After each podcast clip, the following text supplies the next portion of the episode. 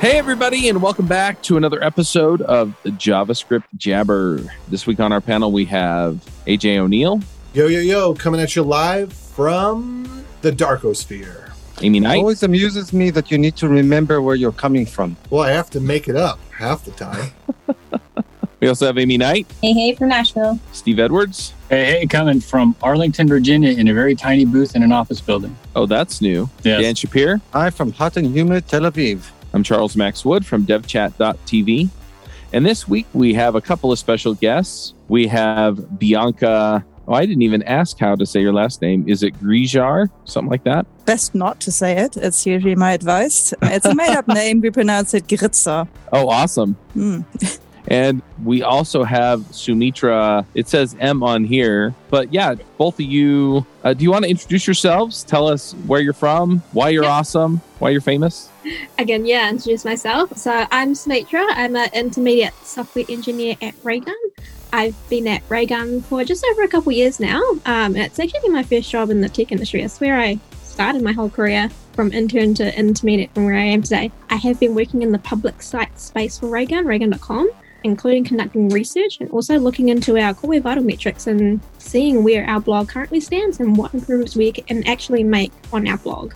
These days, I'm actually more focused on the application side of Raygun though. So my primary focus has been working more on the front end in terms of React and Ty- TypeScript and also just general front end space.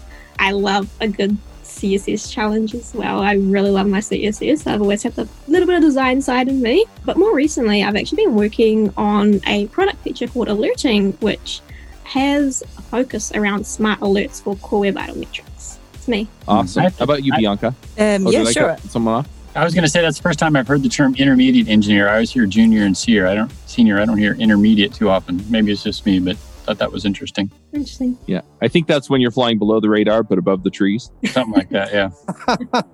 That's a good one. Need to remember that. All right, Bianca, go ahead and introduce yourself. Yes, hi. So, hello from Wellington, New Zealand. It is insanely early in the morning for us here, so bear with us if we kind of have momentarily breaks to have some more coffee. Although I probably shouldn't have any more coffee. I was just saying to Dan earlier, it's it's really good to have Sumitra with me here this morning. You had an episode recently about bringing more women onto the stage, highlighting the women in tech, and now we have two talking about technology today. It's kind of a rare occurrence for me too.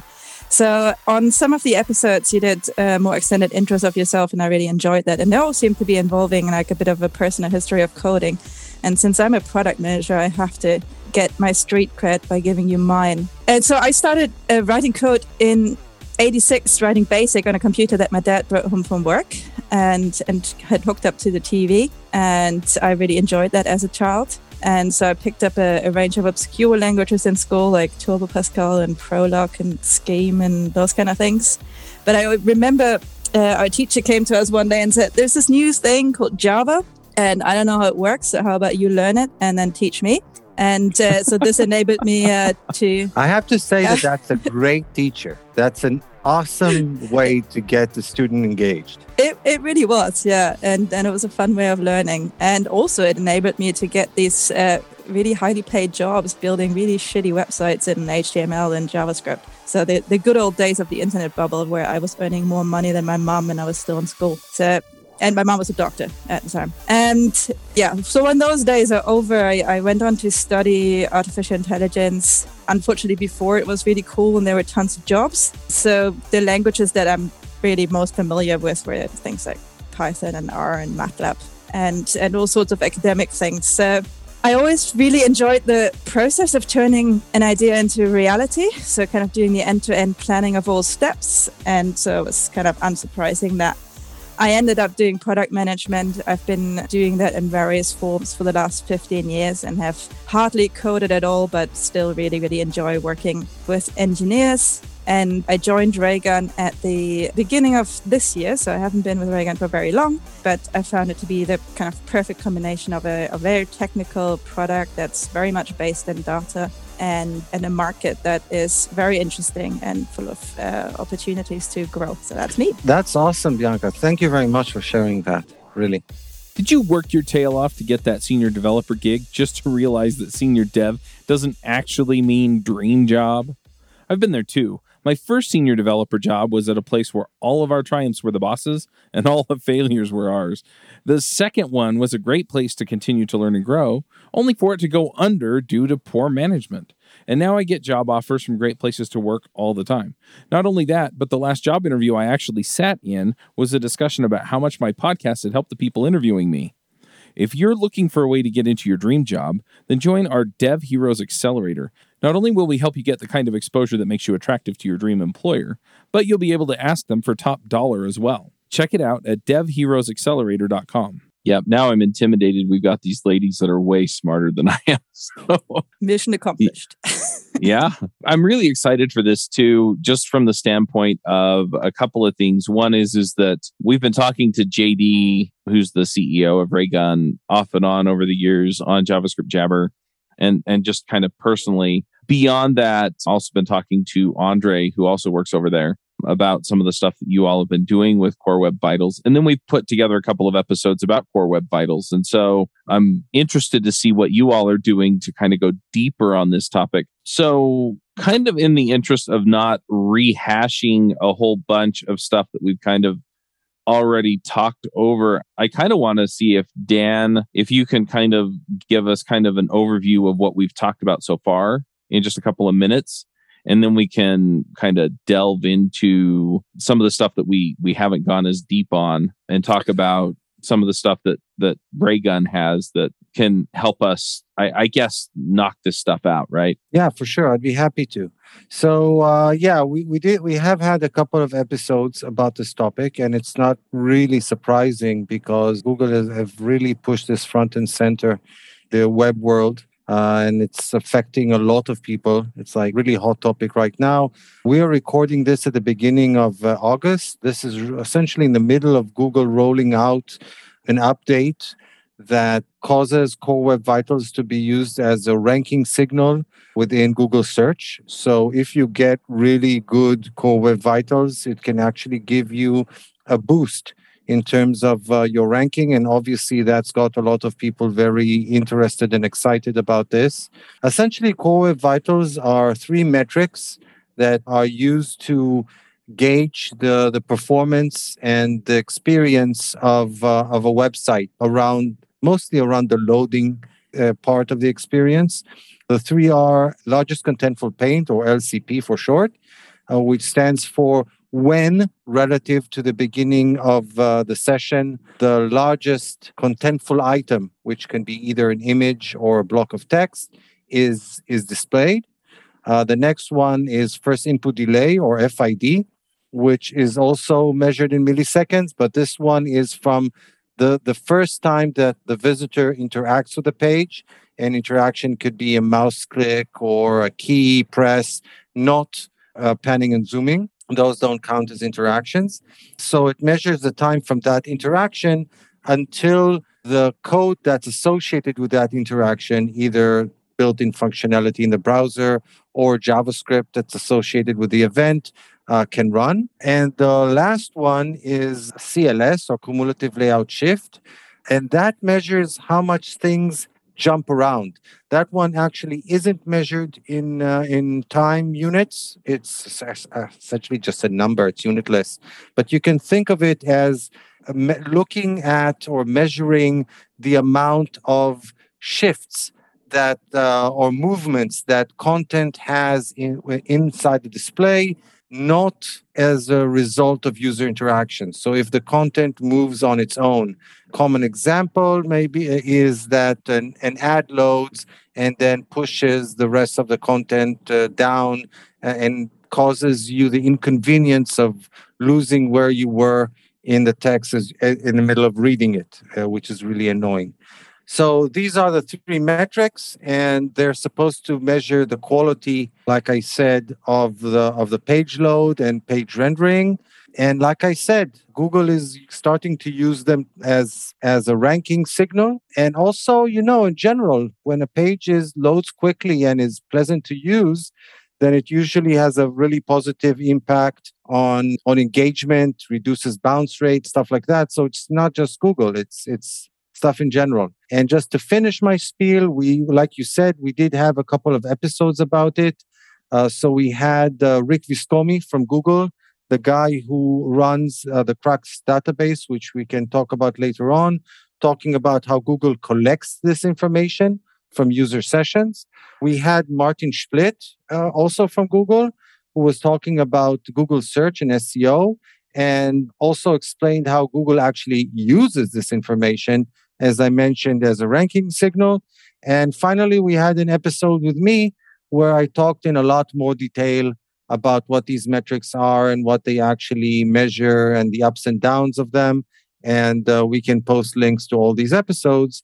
And now we can hand over to our guests. I would like to begin by learning more about Raygun and what Raygun does and what it offers, because I think our discussion is in the context of uh, what Raygun does to help uh, with improving Core Web Vitals. Yeah, sure. Thanks for that summary. That was uh, great. And actually, you picked up a really interesting thing at the beginning, saying Core Web Vitals are now something that's recognized as if you improve them, you can get a boost in your search rankings, which is quite a change from how it was announced initially, where Google was talking about penalizing websites that weren't doing this. So it's been really interesting to see how the conversation about it changed. And that's uh, very much what we're trying to do here, building up on these episodes that you had with other guests already.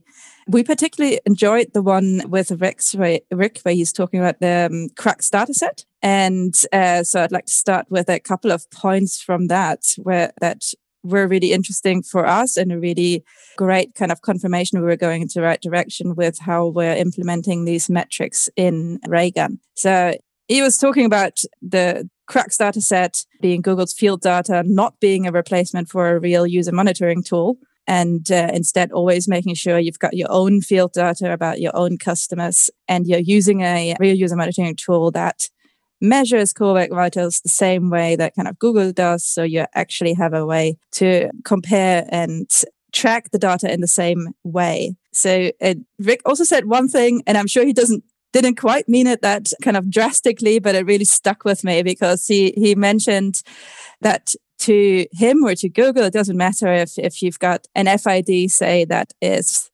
100 or 1200 milliseconds, because all that matters is that you're under that good threshold.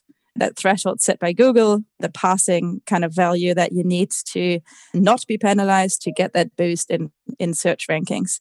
And of course, that you know, doesn't sit well with me because for us, customer experience matters overall and we want to know exactly what kind of experience your customers uh, are having and also we want to know exactly who they are which is the the kind of other big point that i'm going to be talking to yeah just to interrupt and to be fair towards uh, rick.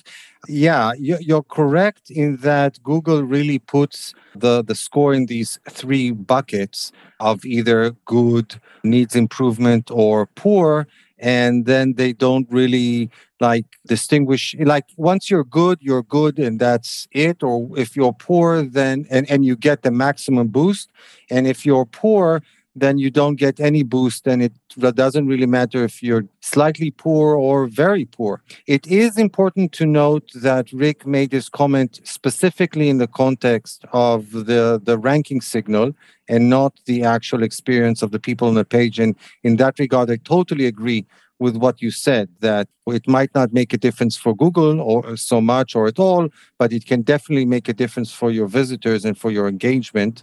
Uh, I just do want to add that they did afterwards clarify that once you're in the needs improvement range, you do get a gradually increasing score.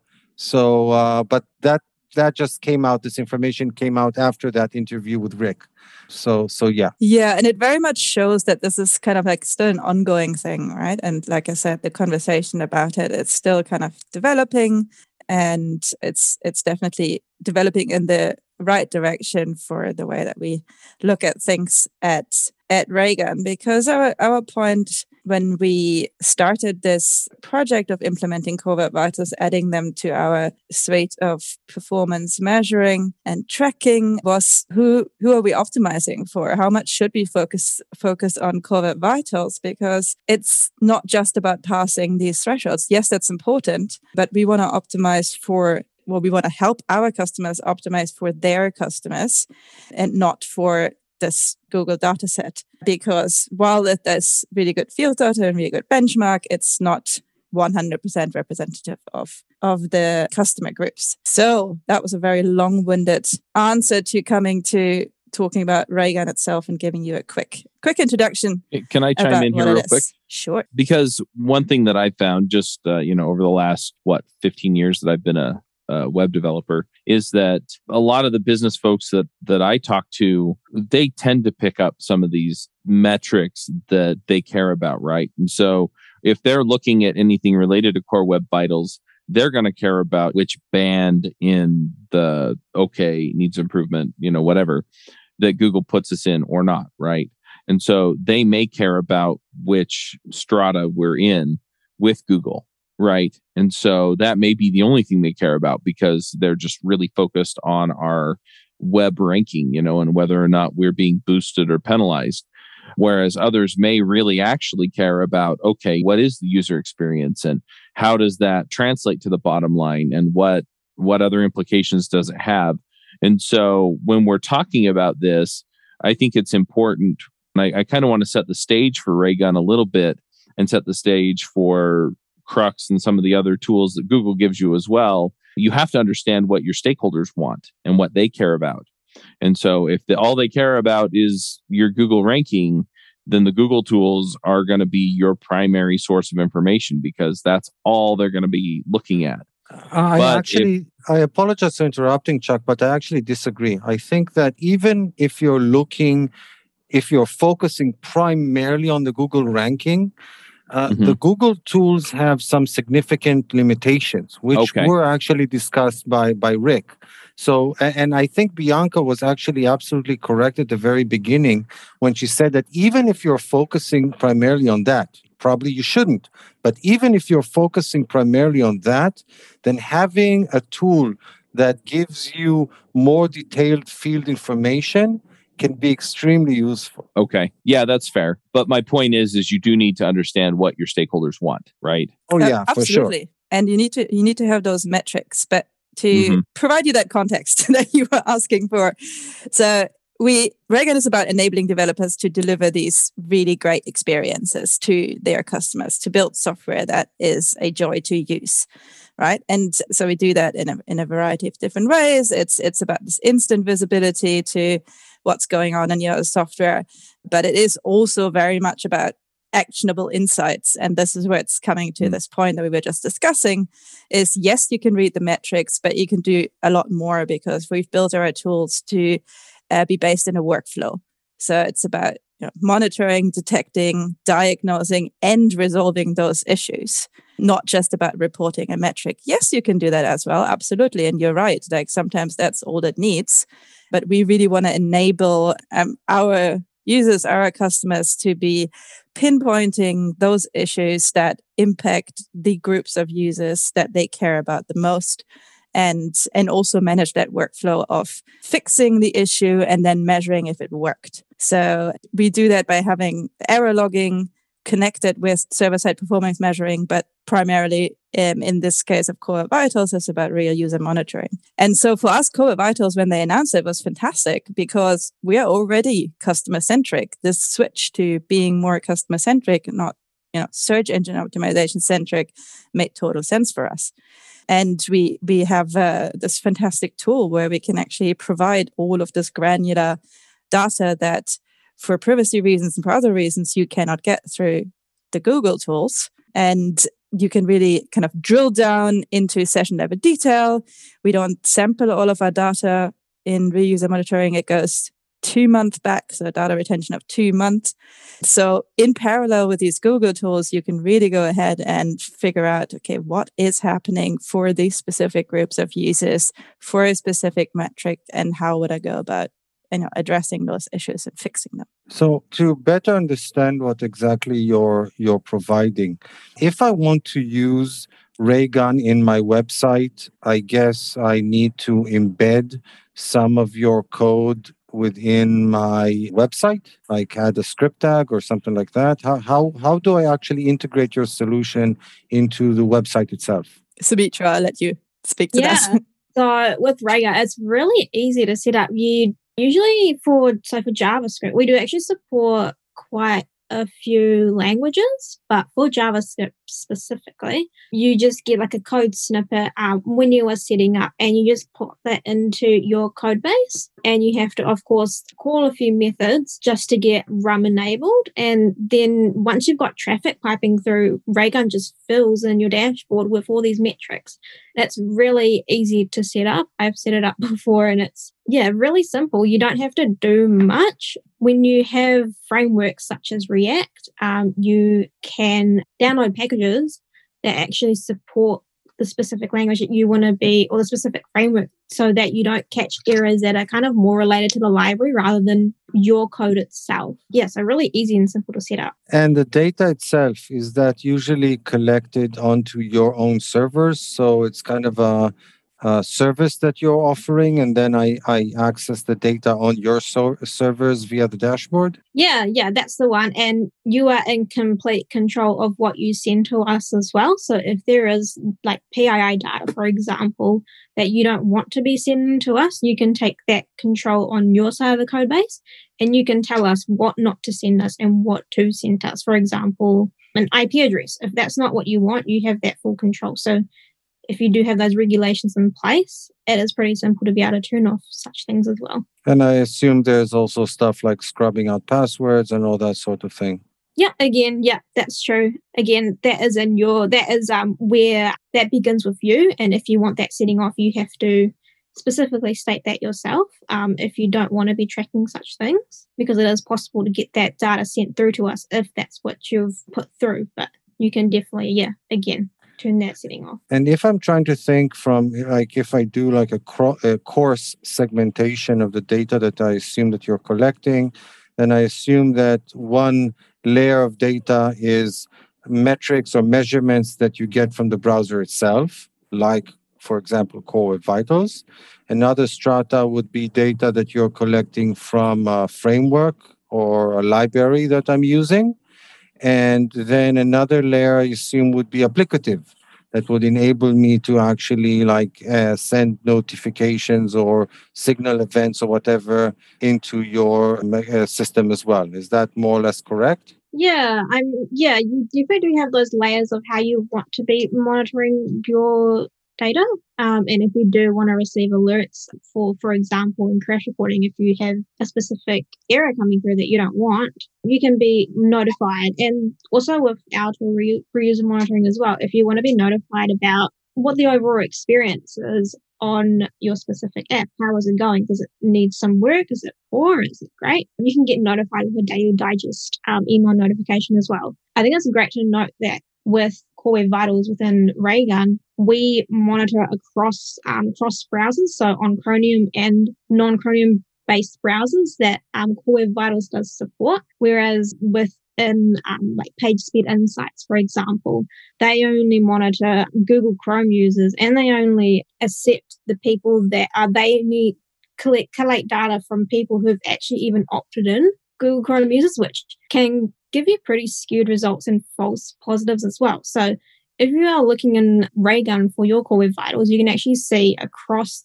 the board from all the Chromium and non-Chromium browsers that core web vitals actually supports, which you will probably get a lot more accurate results as well. And yeah, I just wanted to. We kind of do the same thing at Wix, essentially. That uh, that we also like, like you said, we we collect uh, this sort of data from any browser from which you can get it and not just from the Google Chrome browser. It's important to note then that on the one hand, like you said, it provides you with, with potentially more accurate data because you're looking at, at more sessions.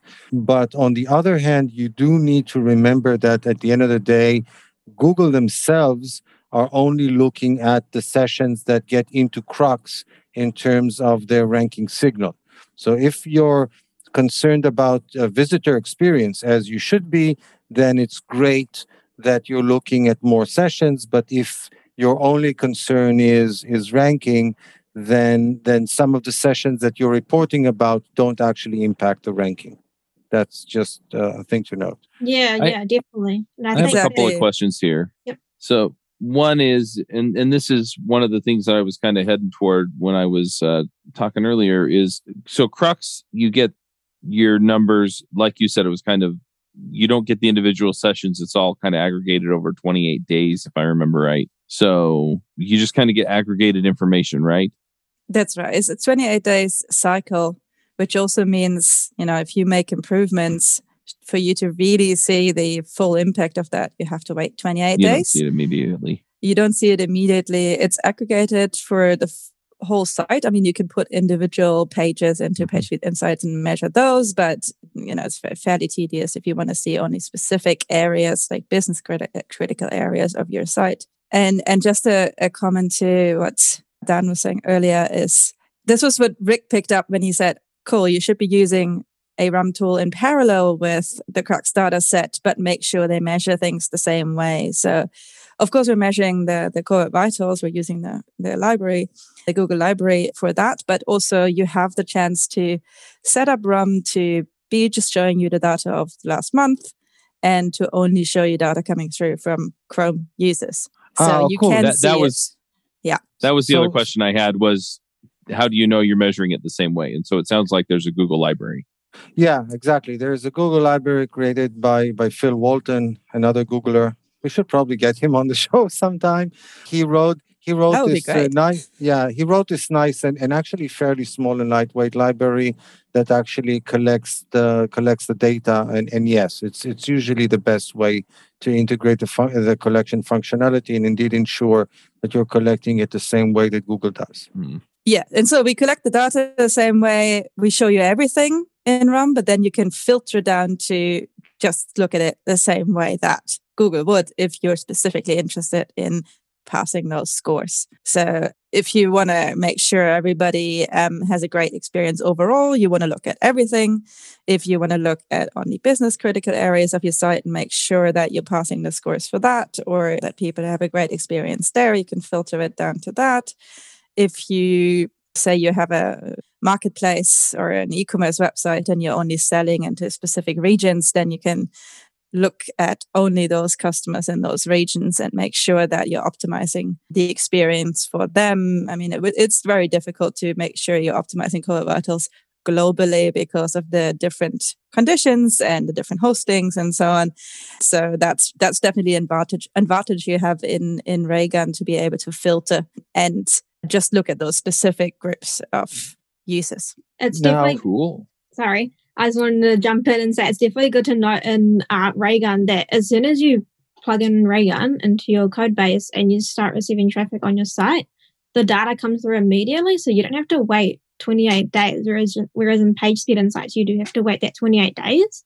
And another great thing is that you can see historical data as well, as Bianca mentioned. You can see two months from past the 28 day retention that Google PageSpeed Insights actually has. Another thing to also note is that we can also let our users know of when what the largest largest assets are within the granularity of the section of loading the asset and how long it takes to load, such as how long is a transfer load, how long is a DNS load of a specific content. And it's basically who of the site visitors are affected by poor core web vitals. So we can definitely, I feel like, back ourselves more with what Crux can offer and dashboard wise as well.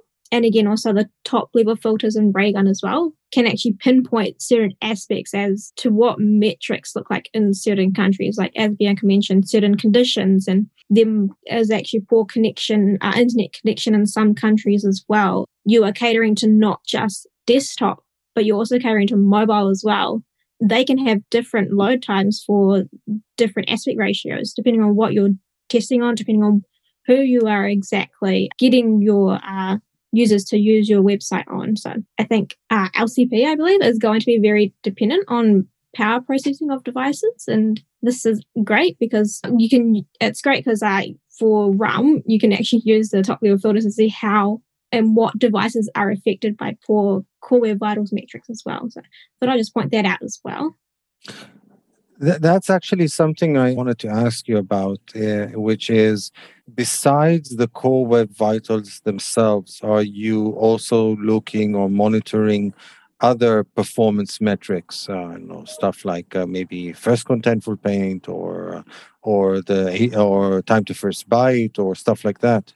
Or can I configure conf- uh, monitoring for the for additional metrics? Yeah, so we definitely do. We have custom timings as well, so you can actually put in whatever metrics you want to monitor for your sites. And we definitely do by default have first paint, I believe, and also first contentful paint as well. There are a lot of performance metrics that we do collate for you. We also collate the fully loaded state. We do XHR calls as well and see how the time it took to call a specific HR request to respond. There is a lot of different different metrics that you can collect beyond Core Web Vitals as well to understand the breakdown of a specific session. Yeah, did you want to touch on that further, Bianca? Yeah, I think it was just a great, another great point to say. Look, um, and even Google said that when they announced Core Web Vitals, they said it's you know we're going to continue to um, change these to add more metrics, to further move into a mobile first approach, to put the customer, the user experience at the center. So for us, this message is is great because we are saying monitoring customer and user experience is something you should be doing all the time and you should be always looking to improve that that experience and to measure your data not just as a one off in order to achieve a certain search ranking. So it's uh, like Sumitra said, it's a it's a flexible system where you can put in those metrics that specifically uh, matter to you, and we'll be adding those standard metrics that you'll need to have because you need even even if Web Vitals right now had, don't have a huge impact on on your search rankings. I mean, it's it's going to become the norm. And so we'll be adding those those metrics that are becoming the norm that make sense in terms of the workflow, and you can add those metrics that specifically make sense to your application as well. Yeah, but I the implication sounds more. like the implication sounds like though that if I am paying attention to some of these other metrics, I might may wind up ahead of the curve when Google comes and says, "Okay, Core Web Vitals now includes some of this other performance data." Uh, absolutely, and we've we've seen um, one of one of our customers, Yoox has been picking up Core Vitals, I think, as early as June last year. So they've been writing about it and, writing about how they improved um, the Core Vitals. And now, as a result of that, they're ahead of, mm-hmm. I think, like 90% of their, their competition. So like, this is definitely the message we're sending to the Raygun customers is do this now because now is the time to get an advantage. And, and, I, and I'll repeat it again um, you know it's it's really great that google is pushing the market in the right direction using uh, the sprod which is the the google ranking. But it's important to always remember that it's so it's it's so much beyond just the ranking.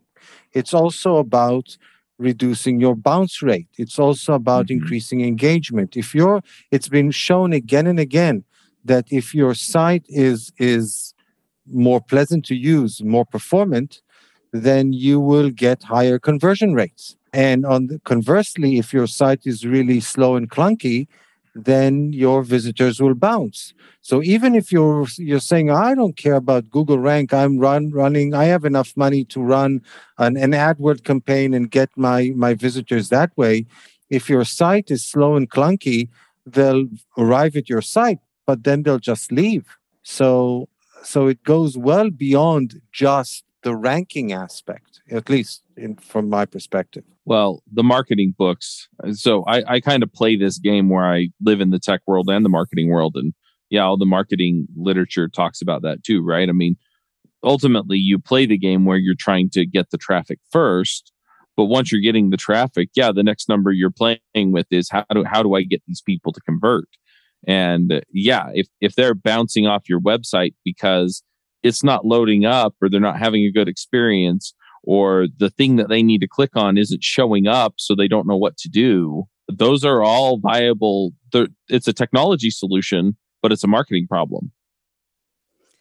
Yeah, and I think this is one of the great opportunities that Web provide, right? It's bringing those those groups closer together, developers, designers, marketeers, because with Web there is a measurable goal, a shared goal that people now have, like to the point where even the people who hold the budget care now about achieving Mhm. uh, these good results. And so that enables the teams to work together. But it does require everybody to work together because if you have only developers optimizing your website for core vitals, that mm. might be detrimental to your content, which then again, you know, that is detrimental to you reaching the audience in the first place. So it has to be done in parallel, and you have to be able to measure what you're doing across the board, not just with Core Vitals. So Core Web Vitals in context with everything else. It's very Yeah. easy as well to put the all the work on the engineers as well and give them the work to fix what's currently in production. But whereas with this situation, you do have the opportunity. Like I agree with Bianca, like you do have the opportunity to be able to work with designers and marketers and engineers as one team and find the best decisions. Like design have the capability to create a flow and then and decide the placement of the elements. Like, do we need large pieces of context on mobile above the fold? Do we need all that content there? What happens when a pop up appears? Does it does it move all the content down the screen, or does it just overlay um, on top of the current content? And even for marketers, they can make uh, decisions on what content is crucial to have. Like at I know at Raygun, that's it's a very close relationship between designers and marketers to be working on what is best to actually present to site visitors on our public website. Like, is that is that hero image really necessary on mobile? Is it only necessary on desktop? And of course, engineers like they have the opportunity, they have the knowledge to be able to actually optimize the content that is presented to them as mocks from designers to to actually compress images or to delay um, content that's not critical as well. So together, like everyone can collaborate, and this can be one mission to actually improve these metrics as a team. So it's a great collaboration opportunity, um, in my view. And yeah, of course, like it's a great opportunity to actually improve the user experience. Like I, I totally agree, Dan, on the point where it, it definitely is not just about keeping those numbers low. It's not just about getting in the green zone, but it's actually about caring about your customers and your site visitors, caring about what they see, how fast the content loads. And I think the our CLS metric is a great example of like you should really definitely care about user experience because that whole metric there is it's not measuring load times it's measuring the it measures like the impact fraction and the distance fraction that's why it's not a, a unit of measurement it's just numbers. So i i yeah i definitely agree to the fact that it is all about user experience and a lot less about the numbers that come into play Are you ready for core web vitals? Fortunately, Raygun can help. These modern performance metrics play an important role in determining the health of your website, which is why Raygun has baked them directly into their real user monitoring tools. Now you can see your core web vital scores are trending across your entire website in real time and drill into individual pages to focus your efforts on the biggest performance gains. Unlike traditional tools, Raygun surfaces real user data, not synthetic, giving you greater insights and control. Filter your score by time frame, browser, device, geolocation, whatever matters to you most. And what makes Raygun truly unique is the level of detail they provide so you can take action. Quickly identify and resolve front end performance issues with full waterfall breakdowns, user session data, instance level diagnostics of every page request, and a whole lot more. Visit raygun.com today and take control of your core web vitals. Plans start from as little as $8 per month. That's raygun.com for your free 14 day trial. Hey, I got a question for you here, and this might go off down a little rabbit trail, and I think Dan might appreciate this because we had a friend of his on to talk about this in terms of accessibility.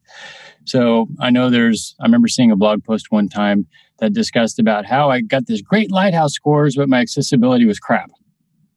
You know, so we put all this all this time into making sure everything loads fast and it's a good experience and so on, but for who? And so I'm not sure, you know, I haven't really studied the core web vitals as as much as some of you. So I'm just curious to see how much um, accessibility plays into uh, a good search ranking, or if or how much that comes into play uh, with core web vitals at all. The stat that comes to mind, Dan, and remind me who your friend was that we had on here. It was a really good episode. Bruce Lawson. It was Huh? Bruce Lawson. Bruce Lawson. Yeah, and he one of the studies he mentioned was the amount of money that is left on the table by e-commerce sites because they have poorly accessible websites, and that number's oh, it's it was in the billions of dollars or you know something like that.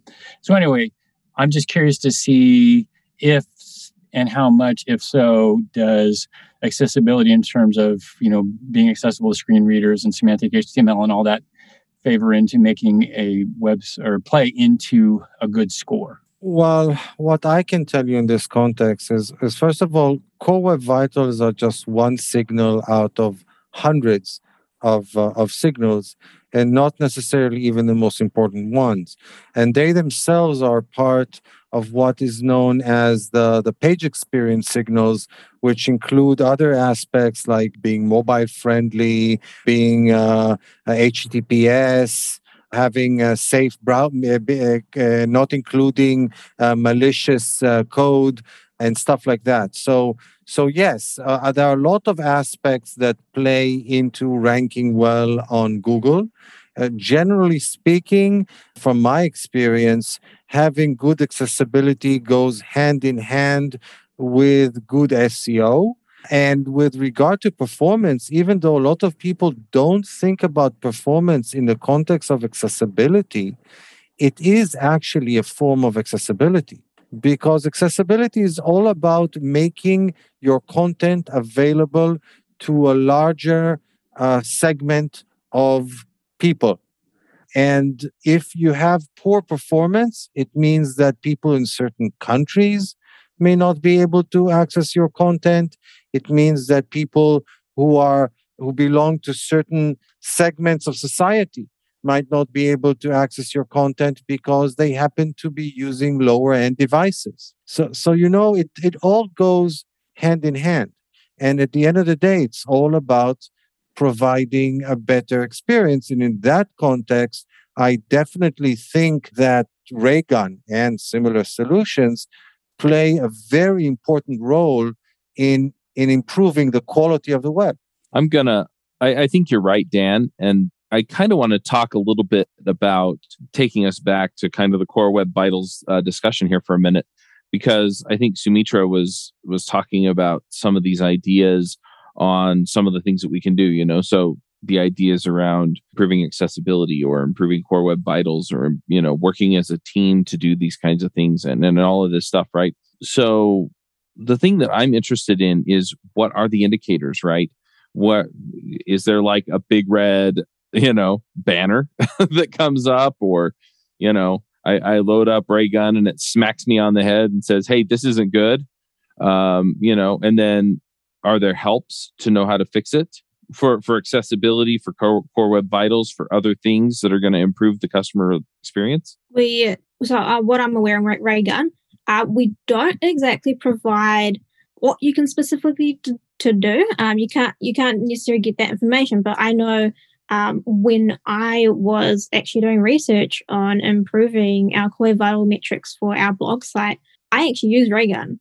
I use that own tool, mm-hmm. which kind of takes us our success story in itself. But I think with our tool, you can you get the metrics, right? You see where the problems are. Like, for example, if you've got a really long render load within a specific request session, you can see where it um, all falls down. You do your research to understand why a render would take so long. But on top of that, we support the fact that you want to know exactly what specific assets you want to be um, targeting, what specific assets are actually taking so long to load. We have a, a timeline a timeline chart which gives you a waterfall view of exactly when um, specific assets were to load and how long they took. So, for example, fonts and uh, CSS files, like how long, uh, where did it start in the waterfall chart, and how long did it take? Did it take 500 milliseconds? Did it take 1.5 seconds? You can actually see that. And you can also filter down exactly in the timeline chart what assets you want to be looking into. Um, do you want to be looking into XHR calls? Do you want to be looking in JavaScript? Or do you want to be looking at only CSS? You are able to get that granular filter within Raygun to understand what content is giving you the biggest bottleneck in terms of your performance. So yeah. to better understand what uh, what you're describing, let's say I'm looking at uh, the load time of my hero image. Is it like averaged or something like that across all the sessions, or do I drill down into a particular session, or can I do both? How how you do you present this information? You can definitely do both. You can look at a specific page of your site and see how it is performing overall, or you can actually look into a user session, which I find quite useful. I think it's good to be looking at a specific session because you get the opportunity to look at a specific country, a specific browser, and our specific operating system as well. Whereas if you compare this to a different session that has a different filter granularity, you can see the performance in terms of how it actually renders in terms of such as in New Zealand versus in the States. So if you had a, a customer base that was largely in the States, you don't you don't necessarily care about, I don't know, like India or France or something like that. You can actually filter down to the specific country that you want to be targeting itself. Um, because that is where your revenue is generated the most. Looking into a specific session for a specific user is where you will get that granular information to actually be able to optimize and see where the bottlenecks are. Yeah, so to come at it from from uh, another direction, check what you were asking as, I mean, I love the idea of having a big red banner that says like "fix this." This is the most important thing. And as a product manager, one can dream that we'll have a, a list of recommendations that's tailored to you. But at the moment, yeah either way, I just want to know what to do, right? Exactly. And so at the moment, our recommended workflow there is is is something uh, Sumitra just mentioned, but I want to mention again because I'm super proud of it, and I don't think anybody else offers this at the moment. Which is we give you those those uh, good needs improvement, poor performance segments, mm-hmm. um, like Google does, but then you can actually see what does it mean not just in terms of page loads, but actually in terms of user sessions. So you can drill into those segments and have a look at who are those people, what are those sessions that are experiencing this specific page or my, my site overall in a, in a specific way, and then identify those patterns, right? And so if you have a look at the list of, of sessions with a poor performance and you get all the details, you can start spotting what might they have in common. Is it a specific browser? Is it a, a, region? Or is it something else? And then you use the filters to, you know, remove those that you think are experiencing something a certain way and check, okay, does that have a, an impact on the metrics? If yes, cool, go further down that way and really identify who it is. And so this is really the the workflow we were talking about before is going through looking at the experiences on a um, I mean, you can go as far as granular as specific page, a specific user, a specific session on that page. So really identifying what could be causing it and then testing your theory on on the whole group of users to understand if that's the biggest issue that you should be addressing. But we also absolutely recommend using Search Console pages inside Lighthouse in parallel because there are some great recommendations on what is causing your scores to be low. So use it in parallel, get a recommendation on the Google tools, and check in RUM if that is actually the right thing to fix for your specific group of users and if it's the most important thing for your um, business at the moment. Hey, Dan, uh, I, I did some research and found that if I have you as my hero image on my site, I get a lot of traffic just because. uh, what a looker. Yeah. Ooh. Yeah, exactly. How, how would you like to say, how do you like to say it, Steve? A face for for podcasts. oh, me? The... Oh, I have a voice for radio, a voice, a face for radio, and a voice for being a mime. Yeah, exactly. I'm not much different. I actually wanted. I very much concur with what uh, with what you said, Bianca, and I even want to give a concrete example about some of the benefits that you can get from using this sort of uh, drill down and insight capabilities that you mentioned, and also about the fact of multiple people within the organization being able to work together towards a common goal. What what I've seen is that very often a cause for bad performance are what are known as marketing pixels or marketing embeds, stuff like the Facebook pixel or Google Tag Manager and stuff like that. They can account for as much as 50% of, uh, of a page load time, which is kind of shocking, but it is what it is. And usually, this is something that's totally handled by the marketing department or, or group within the, the company and something that the developers themselves are totally not involved in. And when you have this uh, cycle or the, that 28 day cycle with the CrUX data, somebody in marketing could be adding a bunch of marketing pixels, which are really bad for performance, but you may not see it for, you know, potentially a, a few weeks. Whereas with real time RUM data, you'll see the impact almost immediately. You'll be able to drill down into the session and say, hey, I'm loading all these resources that I haven't been loading before. Where are they coming from? And then realize that because we're running this amazing marketing campaign, but we never thought about the fact that it's uh, slowing our page load by 50%. Now, yeah, that's a great example. And also to the accessibility point, it's it also depends on how you load it, right? I remember when I was living in China, having no access to a lot of websites because they chose to load things things like Facebook or even Google Analytics in the header of a page and it's blocked in China so it just stops the loading of the full page and and so there were companies external companies saying oh well China is just blocking our websites when in fact this was a problem of how they were loading loading their code snippets on the websites. Uh, Dan you're bringing back nightmares. I can remember working at a previous employer where we had and in, in my case it has more to do with ads more than you know than the softwares where we had this great website it was really fast and then we had to dump in all this ad javascript and it would just slow things down. And the president wanted to know why it was slower and i told him he said oh you know and left it at that because we got to have the ads. Well well yeah obviously uh, it is what it is you know the fastest website is a blank website but you know who cares? So if you if you need to run a marketing campaign then you need to run that marketing campaign. But all too often, what I see is that when the marketing campaign ends, people just forget to remove that marketing pixel.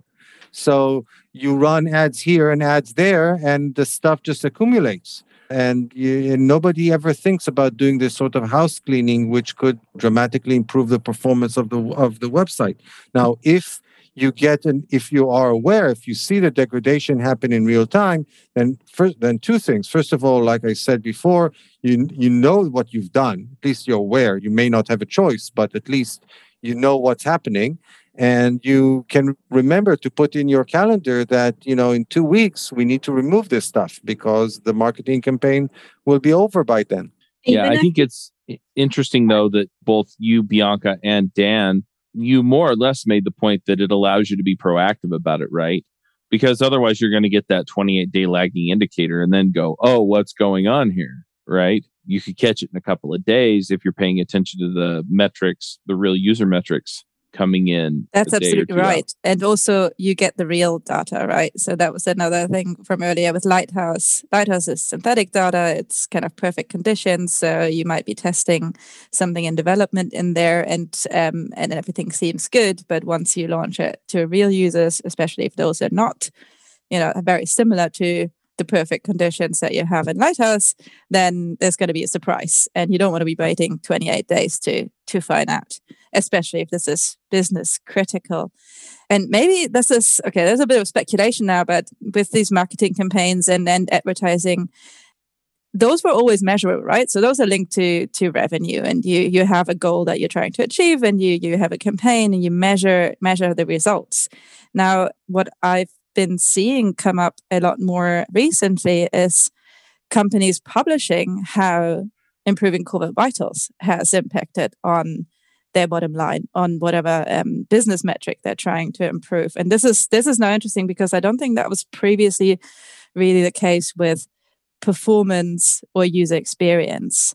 So now we have companies saying well we improved our lcp and that actually increased the number of sales or increased uh, customer retention increased these these things and you can actually compare against these marketing campaigns and what they're bringing in in terms of revenue. Do you have actual examples of that yeah, so it's there are a few companies posting about it, but most of them are just saying, "Look, we we managed to get our core vitals to this in this score." Google is, is doing a pretty good job at publishing these case studies and examples themselves, so that's kind of the majority. I did mention Yoox earlier, so they've been leading in the e-commerce e-commerce fields about core vitals and how to improve them. Some things I found were there's an Indonesian e-commerce plat- platform called Tokopedia, and they improved LCP, like I just mentioned, and found uh, 55% improvement of LCP led to 23 percent increase in session duration. And so mm-hmm. you'll find a lot of those. But the more interesting ones are when some uh, companies are measuring this directly to revenue and Netzwelt, which is a German publishing uh, company, it's like a IT news website. They, of course, were tricky and optimized their core vitals to make their ads more viewable. And by doing that attract higher value advertising and actually make more money with the advertising. And so that's that's pretty smart to be combining customer experience and the advertising revenue and really bringing bringing those teams together right and oh yeah another one i'd like to point out that i i th- thought was super interesting I mean, first of all, really interesting that lots of these examples are in Asia, and it's uh, even even Chinese companies that, like I mentioned before, probably have have these challenges of not being able to access every everything uh, due to government restrictions, but still care about the Google search ranking. But one example that I saw recently, here we go, it's Agrofy. Uh, so this is an, an agricultural marketplace in Latin America. They actually went ahead and used those Core Vital scores. So the, the development team used the Core Vital scores to go to their management and say, look, these scores are really poor. Yes, we could try and improve them, but really what we should, should be doing is rebuilding and move off our legacy tech and really start from scratch address all these issues that we have and and all of the technical depth. And then as a result of that we'll have better core vitals and we can measure track that and show you. So that was great. And this is this is i think where a rum tool can really help you demonstrate that to management. If i can toot our own horn and I can manage some uh, something that we've done at Wix and what we've been able to achieve. So um, I work at Wix as the, the performance tech lead at the company. And let's put it this way approximately a year and a half ago, we were in pretty bad shape, relatively speaking, in terms of performance. Uh, the CMS market and the web builder market is, is very competitive, and we were lagging in terms of performance. And, and we kind of made it a company wide strategic priority. And within the past year, we've managed to increase the percent, the ratio of Wix sites that are eligible for the maximum performance uh, ranking boost from Google by sevenfold. So we're not. Wow. Yeah, by sevenfold. And so we are not yet the fastest uh, CMS in every category or web builder in every category, but I can say that we have the, how would I call it? The, the highest trajectory so, you know, give us a few months. We hope to be in front, and and we are ahead of most. Um, yeah. So yeah. Super, super impressive. I saw your um, you have a webinar talking about this on on YouTube, right? So I saw yeah, that. Exactly. It's it's and super it's impressive. really making yeah, it's really making a difference for our bottom line because we can in the past we would literally be losing customers uh, because they were yeah. saying, you know, our sites, we built sites on your platform and they're just not performing sufficiently well. And now, you know, it's actually drawing users over to us because they can get better performance on our platform relative to other solutions in the market. You, are getting this advantage by being, you know, ahead of your competitors with, with this. It's a perfect example of flipping the conversation to, you know, people leaving because of poor performance to now coming because you're you're doing so well. And I remember in in the beginning, I first started learning about Vitals, we talked about these page builders and you know how they're going to be dealing with with this when yeah as a user as a customer myself I have limited ability to improve for performance and for things like Core Vitals myself. So great to see that you're leading the way there. Yeah, I think I, I said it before when we talked about uh, Core Vitals. Is it, it you know we're kind of lucky that we that google's bottom line kind of at least for now aligns with the benefit of the web in many cases not all cases but in many cases and performance being one of them.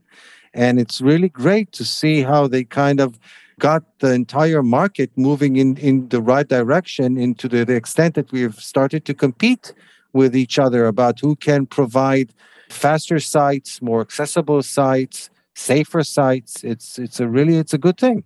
It's so important also to again with t- things like accessibility right? Because one of the things i worried about with the launch of core vitals was that this was an advantage for the large companies, for um, the companies that have optimization teams that have the budget to spend um, monitoring and um, improving performance, and lots of smaller sites, especially those on page builders and depending on page builders, would be left behind. So I think it's it's super important for those you know, for companies like Wix to be doing a good job and actually helping all those uh, people who are using their page builders to to run websites to be on par and not be uh, left behind in the in the search ranking results, but also be able to provide great experiences to their customers as well. Yeah, so thank you for that. And to reciprocate, I also think that it's really great that you're providing a tool which enables essentially any company, and I assume it's not like super expensive that only like the Fortune 500 can afford to use it that uh, can enable essentially any organization to monitor and, and, improve their performance. That's absolutely true. So it's it's uh, it depends on on your traffic. So it uh, the pricing isn't just for enterprise customers. It starts very low, and everybody can go and try it. Yep. So we're kind of getting toward the end of our scheduled time. If people want to start taking action toward core web vitals on their web applications, they're probably doing JavaScript. You know, maybe they listen to this show and then they have a .NET or a Ruby or some other backend. Maybe it's all maybe it's a jamstack maybe it's something else but what what are the steps right what are the steps for people to take in order to start getting their hands around this practically on their application I can chime in on this one. So, first step would definitely be to start monitoring your core vitals. It starts with the people being able to fix your core vitals as well. And so, having a team that actually can work together, having your designers, marketers, and engineers working together is where the core of actually bumping up the core web vitals starts, I believe. And from there, I think in terms of fixing what's currently in place, I would say like with plugins, they can definitely be more of a like a beware situation. Like you would not necessarily want to opt in for services that optimize for core web vitals as such, such as plugins. They are more of a one size fit all approach. Um, kind of like only using a synthetic based tool. You don't want to be using a one size fits all tool. You want to be, you want to know, you know, you need to know your customers and you know them best.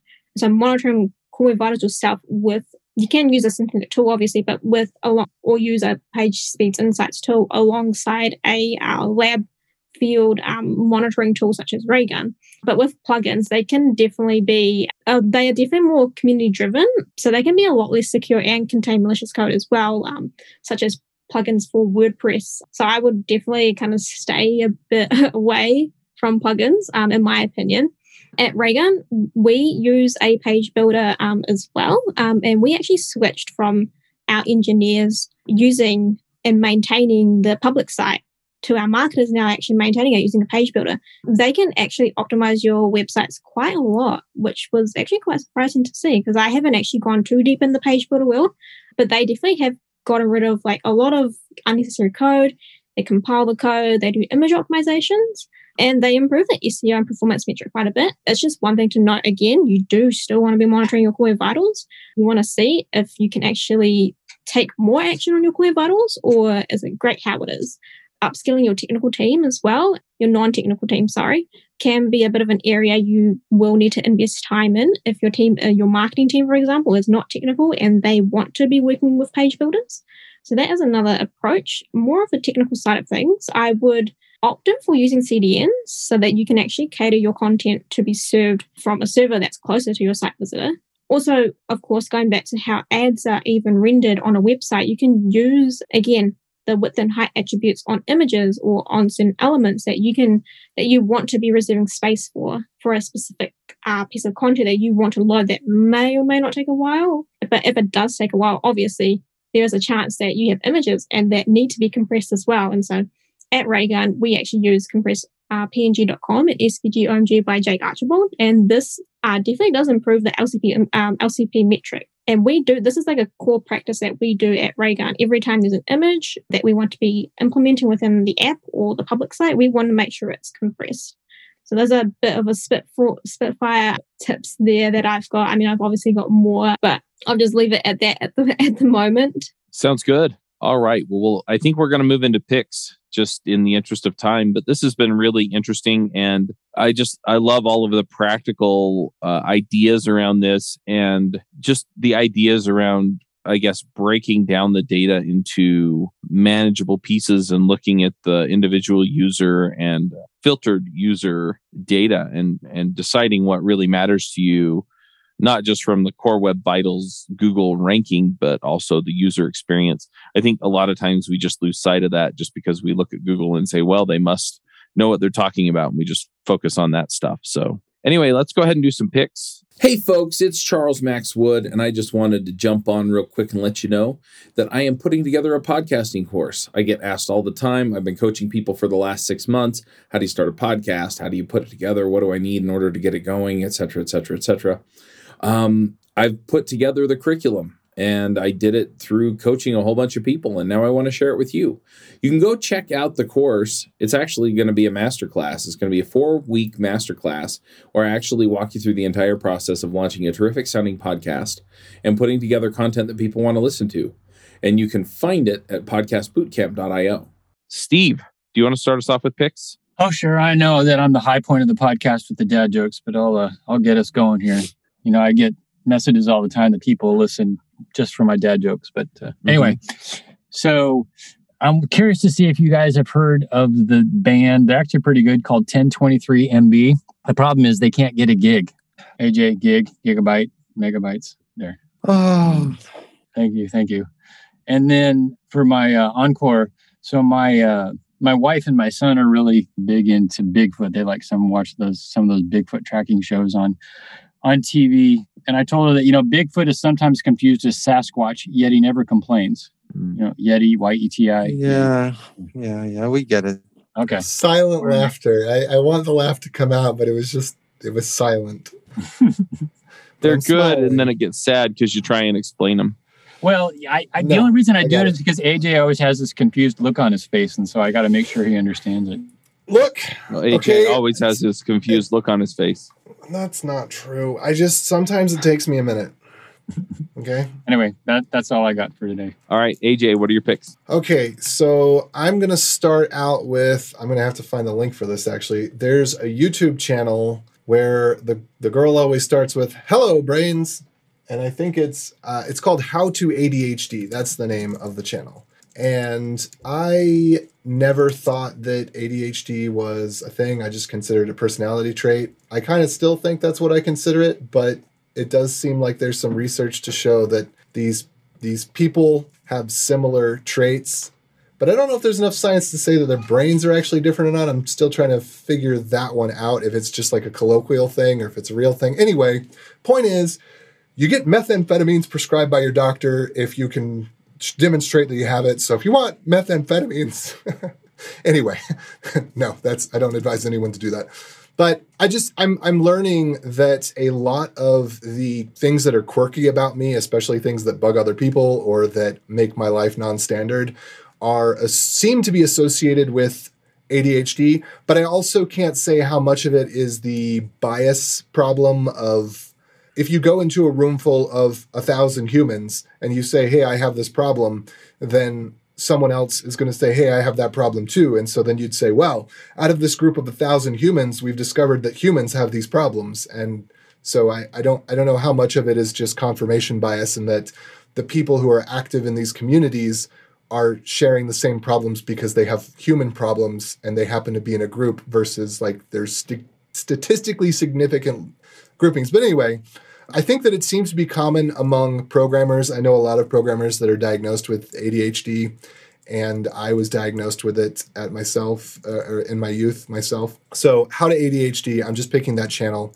I also have to pick You Are Not a Visual Learner by Veritasium, which Dan has picked Veritasium in the past. Uh, it turns out there's no such thing as visual, auditory, or kinetic learning styles. That's just made up bogus junk. And when they've actually tested it, there is no statistically significant difference. It's just something that sounds cool on a bumper sticker. And who do you know that doesn't say they're a visual learner anyway? So that's kind of interesting. And then the technical stuff, uh, Brave Search, still love it. It's great.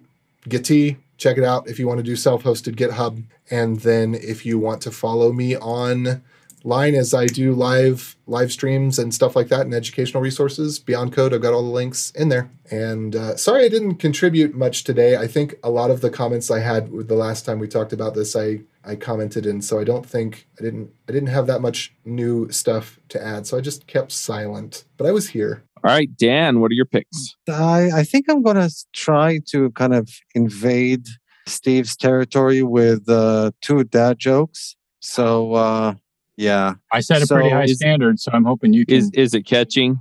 I'm Uh, we'll, we will see. Anyway, it, it's. Uh, I have to tell you that it's so hot in Tel Aviv that today, when I took a shower, I literally ran out of cold water. Okay. Uh, oh, I thought it was serious. and uh, the other thing is something that actually literally happened was that uh, my son came back from the gym and he said, uh, Dad, today at the gym, I, I ran for three miles and then I cycled eight miles and I did it in under 50 minutes. And I said, I didn't realize your gym was that big. Anyway, okay. Tough audience. Yeah, pretty good. I see where you're going. And finally, uh, if we were talking about my son, he actually shared a video with me, uh, which I enjoyed. It's actually it's not a new video; it's a TED talk from uh, way back in 2013 uh, about the concept of uh, the multiverse. It's with uh, Brian Greene, who's a theoretical phys- American phy- uh, theoretical physicist. And it's a really interesting and uh, and thought provoking talk. So I'll share the link to that. And those would be my picks. Keep working on Very the dad cool. jokes. Uh, let me know if you need any help.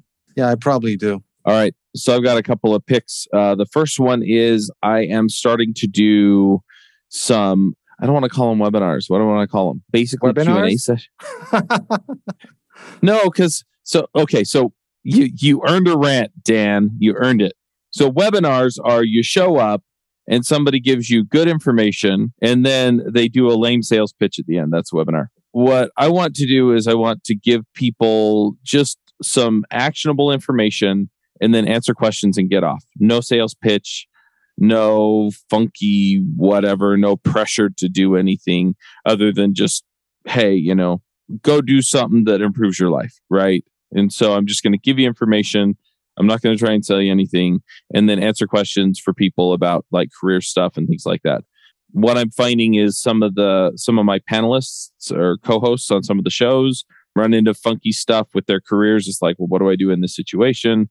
And it's like, well, I I have thoughts, I have advice. Some people are trying to start podcasts, some people are trying to get noticed in other ways, some people are trying to break into the the industry. And I'm just like, I want to help these people and I want to make it easy to find them. So if you go to devchat.tv slash level up, it will take you, it's going to show a Zoom webinar page, is what it's going to do. There, I said the W word again. And I'm just going to do it every Wednesday at noon, Mountain Time. And you can just show up. I'm probably going to take 10 or 15 minutes and just talk about, hey, here's how you do a thing, right? So here's how you figure out where you want to go in your career. Here's how you find a tool for this. Here's how you learn a new thing. Here's how you evaluate boot camps, you know, whatever. And if people ask me a question that requires a longer answer like that, then I'm happy to do it, right? And then the rest of the time I'll answer questions. And when I answer questions in this way, I tend to go deep, right? So I'm not just going to, somebody's going to be like, well, I'm struggling with this situation at work. I'm not just going to be like, oh, read this book, right? I'm actually going to go deep. Okay, what's your situation? What does it look like? Where are you at? What is it? What are you dealing with? Okay, what's keeping you from doing this? What have you tried this? Okay, well, it sounds like this might be the situation. Okay, and and we'll we'll actually dig in and, and talk about it, right? So it's going to be some form of coaching, right? I think some of the answers might wind up being short, but I think some of it's going to be a longer conversation, you know, 10, 20 minutes. And uh, I just I I want to help people, and so if you sign up, you, you know that's what you're in for. That's the kind of thing we're going to go to, and we'll just go until we either run out of time or run out of questions. And I'm going to do that every Wednesday. Just to This clarify, because you called it kind of coaching, it's it's not a one-on-one, right? It's it's a group No. thing, It's, a group and you- thing. And you just register. You don't have to like purchase anything or No. whatever. You don't have to purchase anything. There's no commitment from you you just show up, you ask your question, we'll talk, and I'll see if I can help you figure out whatever you're trying to figure out. Very Okay. cool. I, I hope it doesn't come out as being too late on Israel time because it, it definitely sounds like something that I want to listen in. Like Yeah. it sounds interesting. Yeah, and and ultimately, I don't want it either to just be uh, I have this problem. I also want it to be uh, my career is not going in the direction I want, or I'm kind of stuck on the default developer career path where I feel I'm eventually going to get promoted into management, or I'm going to be stuck in senior development career jobs for the rest of my life, and I don't know kind of what my other options are, and so let's figure out what those are. I, I want to inspire people. I don't want to just troubleshoot careers. I'm also happy to troubleshoot careers. I'm not ruling that out, but I want to help solve both. So if you're kind of in that spot, or if you're trying to create a product and you're trying to figure out how to start a podcast and build an audience, you can do that. I mean, let's let's talk, right? I I, I really want to just dive in and just help some folks out, right? And build relationships and just see where we can go from there. So anyway, I'm going to be doing it on Wednesdays at noon we're recording this on a Tuesday, so I'm not doing it tomorrow. This will come out in like a month. Next week, I'm out of town, but after that, we're going to be doing it. So when this comes out, go to devchat.tv slash level up. It'll show up. You'll be able to jump on and, uh, yeah, we'll have a conversation. If things change when my kids start school, it might show up on a different day of the week at a different time, but I am committed to doing it every week. So anyway, right now it's looking like Wednesdays at noon. So anyway, I'm I'm super excited about it, and and I I just feel like it's an opportunity to help people. But I, I am doing that training for ten minutes, fifteen minutes at the beginning, and so that's that's kind of where I was like, it's not a webinar, but it's training. So anyway, just putting that out there, and then other picks. I'm almost done with Rhythm of War by Brandon Sanderson. I'm really, really, really enjoying that. It's a it's a fun book. It's a fantasy book. If you're into that, it's the fourth book in the Stormlight archives. So you're probably going to want to start with Way of Kings. And what else? do Uh, I really pick? like that series, but the problem is that such a long time has passed since I finished the, the Yeah. last book. I'm not sure I remember. And- Yeah, and I had to go back problem. and I, I've been listening on Audible. I've had to go back and re-listen to all the other ones, and they're long books. Well, the way the universe expands on that one too is just insane. So, I, I mean, you start off with Way of Kings feeling like one book and one world, but then there's so much growth with the characters and what they're discovering and where they're able to go that by the time you get to Rhythm of War, it's it feels like a different world, but in a very natural way. Like life is that Mhm. way. You know, like you go through a stage of life, you get a your first real job or you get married or you have your first kid and life changes and it's different. And that's kind of how I feel like those books are. The things that are happening in the book at the end of the, that one book and going on to the next, it's it's a new world to go into. It's just I, the dude's amazing. Yeah, yeah, it's fun. Well, and they're all part of his Cosmere. So at least three of the characters in the Stormlight Arc Stormlight archives are actually not from Roshar, which is the world that it takes place in. They're from I can't remember the world, but the book is Warbreaker, which is one of his other books. And Um, there's there's another two characters as, aside from who's in Warbreaker. hmm Yeah, so it's it's fun to kind of try and pick them out and see okay who's moving from world to world. But anyway, so I'm I'm really enjoying that, and uh, yeah, I'll just wrap up my picks there. Sumitra, do you have some picks? Yeah, I've got a couple jokes as well. So if Apple made a car, would it still have windows? I hope, I hope that, yes. I, I sorry, I, didn't I just saw that one the other day and was thought about it, but uh, I'm glad you brought that up. Oh, what was the other one? If you drop a soap on the ground, is the floor clean or is the soap dirty? Yeah. Yes. No. I thought they were pretty good. I saw them online. I thought, yeah, they they made me wonder. Another thing, I wrapped up the Formula One series on Netflix. Probably wouldn't expect me to watch something like that, but it was very interesting and it's kind of like Raygun on steroids. I, I that's how I see it because they're all about performance. They're so hyped up.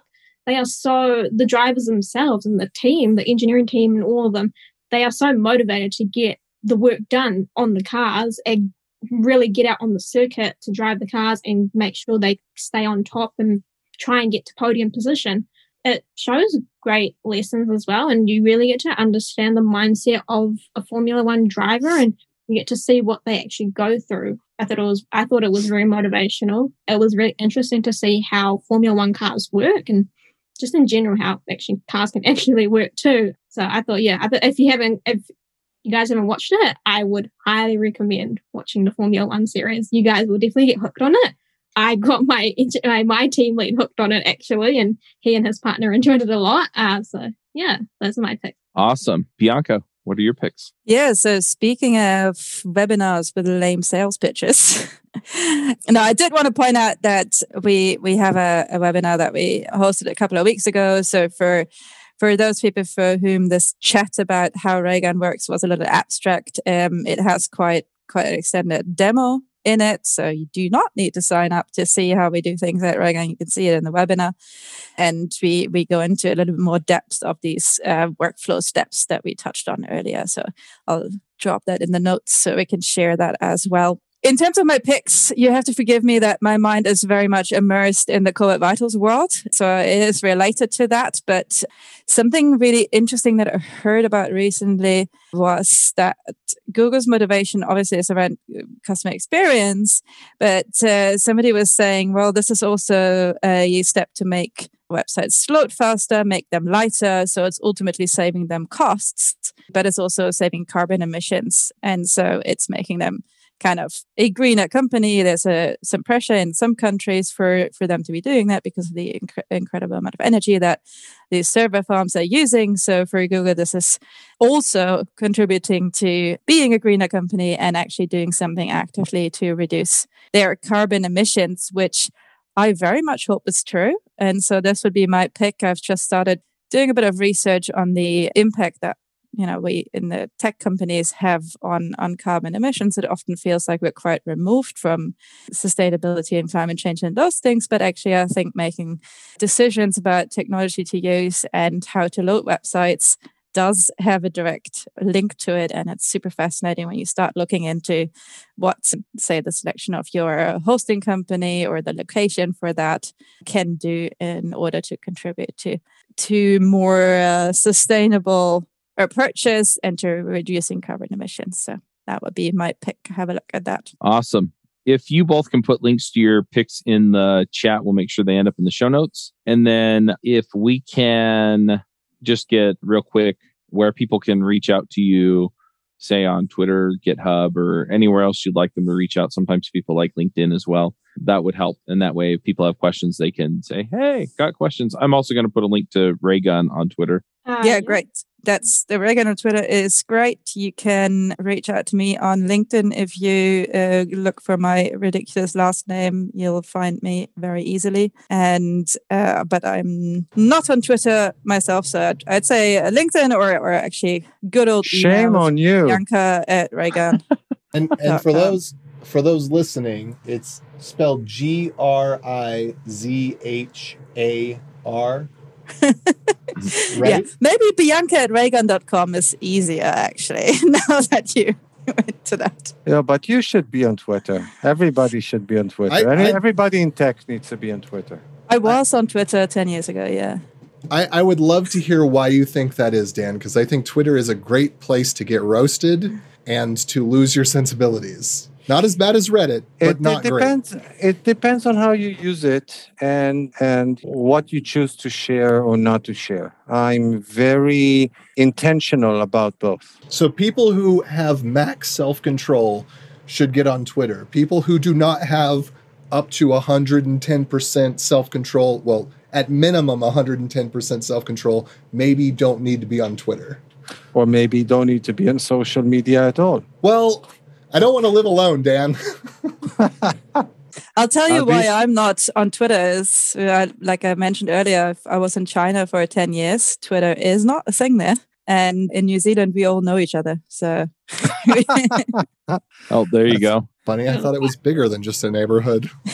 it's two neighborhoods. So, uh, you can uh, contact me at sumitra at raygun.com. I Yeah, yeah, that's the email address. Or you can reach out to me on LinkedIn. I believe the link is linkedin.com slash in slash Sumitra Manga. Uh, those are my primary contacts there. And that's S U M I T R A. One. All right. Very cool. Well, thank you both for coming. This has been fun and it's been great to dive into this because I've, I've been curious, more and more curious about it since we talked about it last. So I'm going to have to dive in and see, yeah, what we can break on the internet with this stuff. All right, folks, we're going to wrap it up here. Until next time, Max out. Adios. Bye. Adios. Thank you very much for having us. Bandwidth for this segment is provided by CacheFly, the world's fastest CDN. Deliver your content fast with CacheFly. Visit C A C H E F L Y dot com to learn more.